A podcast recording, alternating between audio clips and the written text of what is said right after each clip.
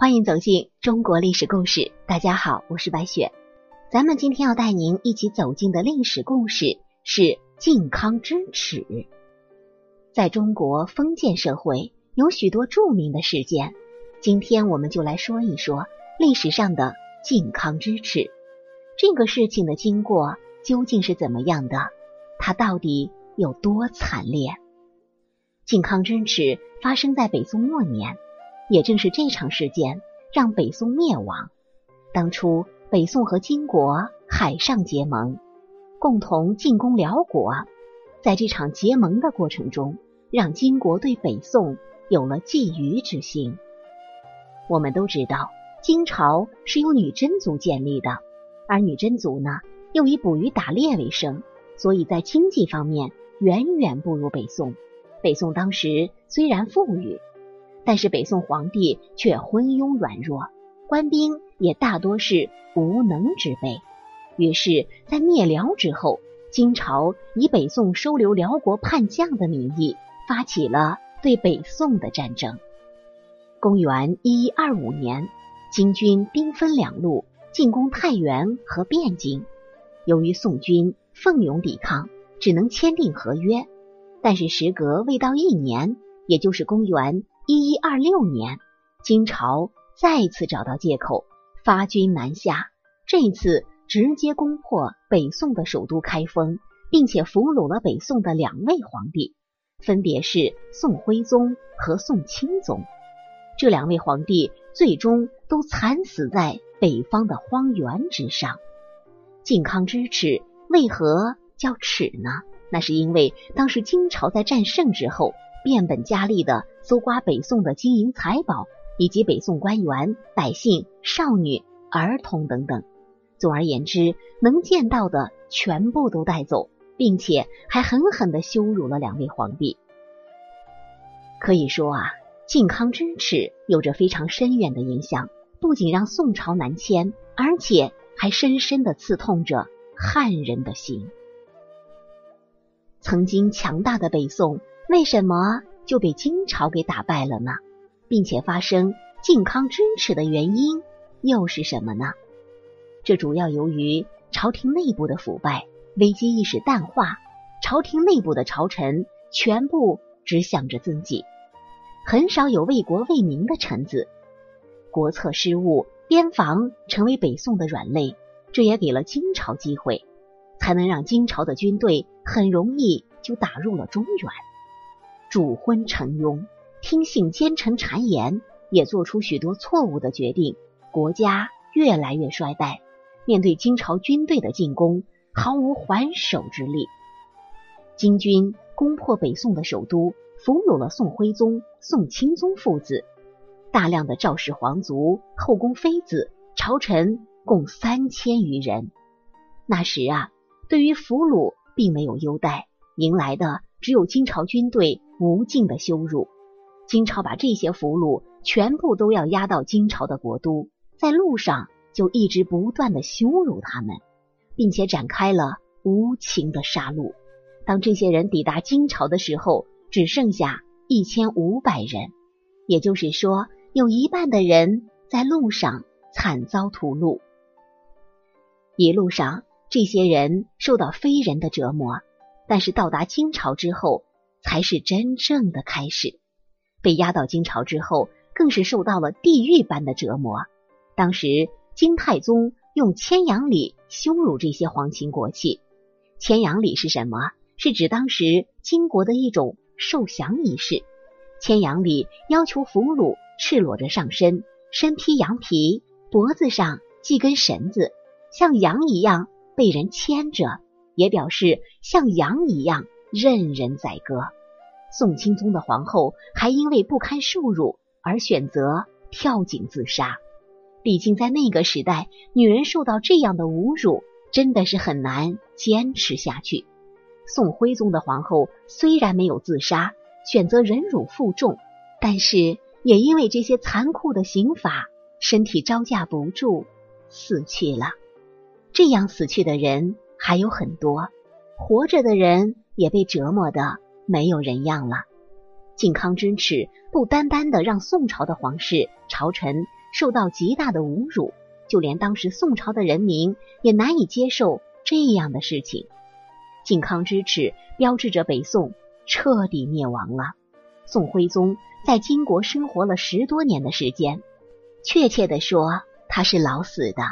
不过他死了之后还是很惨，毕竟他没有落得一个全尸，而是被女真人炼成油，被女真人用来点蜡了。宋钦宗就更加的倒霉了，他竟然被女真人放在狩猎场上。当做猎物被人打着玩，这样的他当然逃不了几次，就被人家给射死了。这就是宋徽宗、宋钦宗最终的命运。所有的人几乎没有一个有好下场。所以说啊，靖康之耻的发生是不是汉人最屈辱的事情，咱们不好说。但是绝对是宋朝皇室里最为屈辱的事情。靖康之耻的原因到底是什么呢？与王安石的变法有没有联系呢？我们先看完王安石变法，再下结论。当时的北宋隔几年就有一次天灾，百姓可谓是举步维艰，宫里整日焚香祈福，请求上天收回神法。满朝的贵人高谈阔论，只好把饥民招来当兵。对于财政亏空巨大的宋朝来说，不过是饮鸩止渴而已。相比之下，王安石就不一样了。他是读书人，子不语，所以不信鬼神；高谈阔论也不是他的风格，所以王安石选择实干兴邦。王安石的第一个举措就是大修水利。既然天道不仁，那就以人道行之。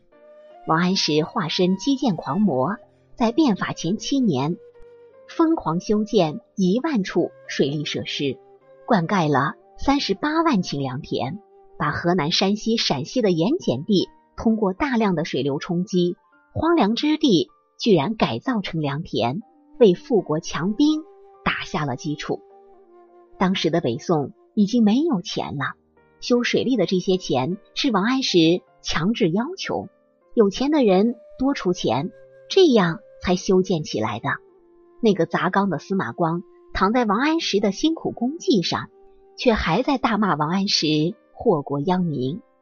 读书人的脸皮呀，早就抛到九霄云外了。紧接着就是木役法，王安石靠着这条政策，将地主阶级的财富稀释分摊到老百姓的头上，如此名声蒸蒸日上。这个时候，那个砸缸的司马光又跳出来了，上来就是一个祸国殃民的大帽子扣了下来。王安石在世的时候，司马光不敢轻举妄动，但是王安石一死，马上跳出来带头保护地主阶级的利益，木役法也因此被废除。不过，在实行的这段时间里，百姓生活确实有了极大的改善。其实，王安石变法最主要的目的是让国家富起来。在他死后，人人都说他误了国家，旧党更是大放厥词，尤其是那个司马光，称王安石说：“名为立国，实为害国。”然后就被打脸了。三司大臣毕中游给出了实锤证据，将国库数据算出来。仁宗在位的几十年里。国库年年亏损，王安石一变法，每年国库能结余一半以上。变法几十年，存下了数千万的钱粮。正是这一笔钱粮，让宋朝有了改革军队的资本。也正是这批改革之后的铁军，在靖康之耻后保住了半壁江山，让宋朝的人们能在秦淮河畔歌舞升平。王安石死后。旧党接手管理，短短六年，王安石的变法家底被败了个干干净净。大宋依旧是弱宋，毫无尊严的弱宋。在这种情况下，那个砸缸的司马光正事儿不干，倒是把王安石死后追封的王爵给贬了，把旧党的锅甩了一个干净。在北宋历史乃至中国历史上，靖康之耻始终是一个抹不去的伤痛。在何门公僚的时候，宋朝腐朽贫弱的本质终于被看穿了。一一二三年，前将领平州留守张觉献出平州，投降金朝。后认为向北宋投降才是上策，因此叛金入宋。张觉被完颜宗望的军队袭击，不得已逃入北宋燕山府。在金朝的强烈要求之下，燕山府宣抚使王安忠不得已杀死了张觉。张觉的叛变给了金朝攻宋的借口。金朝在一一二五年和一一二六年先后两次攻宋，在东京掳掠了大量金银财宝，又把包括宋徽宗、宋钦宗在内的皇室人员押送到金朝，北宋城内被洗劫一空，其景象。十分惨烈。有一种说法，靖康之耻的罪魁祸首是王安石。王安石变法失败，还给北宋留下来了一大堆祸患，比如说木役法，依然给农民造成沉重的负担。不可否认的是，王安石的变法的确带来了一些负面的影响。但是，把靖康之耻的罪魁祸首这个锅完全扣在王安石的头上。还是不够妥当的。变法自一零六九年开始，距离靖康之变的发生还有好几十年的时间。归根结底，北宋的弊病积累已久，正是因为积弊久了，王安石等人才动了变法的念头。这次变法有效地增加了国家的财政收入，强化了军队，建立起西夏地区的有力战线。当然，留下的毛病也是不少的。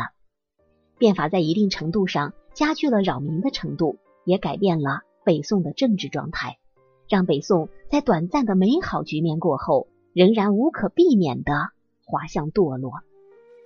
也许王安石确实应该对北宋的沦落负一定的责任，但是不应该把主要责任全部甩给他。我相信一个人是改变不了整个历史的走向的。必定还有许多人和事在共同左右着历史的发展。但是不管怎么样，我想作为一个中华儿女，一定要记住靖康之耻这段不堪屈辱的历史，给我们上了深深的一课。好了，朋友们，本期的故事到这里就结束了，感谢您的收听。喜欢的朋友欢迎点赞转发，也欢迎您评论留言。下期。我们将和您一起走进黄巢的故事。黄巢一生残暴，他的军队吃了三十万人，是真的吃人。那么，这个黄巢是如何从一个普通人变成一个嗜血屠夫的呢？我是白雪，下期再见。